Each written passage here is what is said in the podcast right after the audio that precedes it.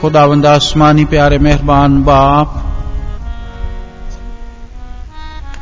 तेरा मुकदस कलाम आला उर्फा है। कुदरत और इख्तियार से भरपूर है। तखलीक के काम करता है। चीज़ों को ट्रांसफॉर्म करता, नया बना देता है। ख्यालों और सोचों में इलाही तब्दीली का बायस और सबब बनता है। इसलिए खुदावंद, हम तेरे मुकदस कलाम के लिए तेरा शुक्र करते हैं।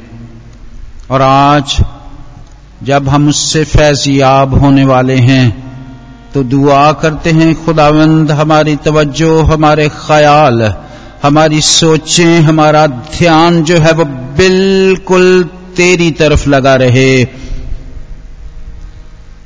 किसी किस्म के बैरूनी ख्याल सोचें, हमें ना दबाएँ, उलझाएँ, बल्कि तू हमारा मरकस बना रहे, ताकि हम तुझसे कुवत पाएँ, बरकत पाएँ। और इसी तरह तेरी बादशाही के लिए अपने आप को तैयार करते रहें। आए खुदा ताला, मेरी मदद फरमा, मेरी रहनुमाई कर, मेरा चारा साज हो, मेरी बेचारगी में मेरा हौसला बन, ताकि आई खुदावंद, सारी कमजोरियाँ तेरे कलाम के वसीले से छुप जाएँ और तेरी शाहजोरियाँ जो हैं, वो ज़ाहिर हों।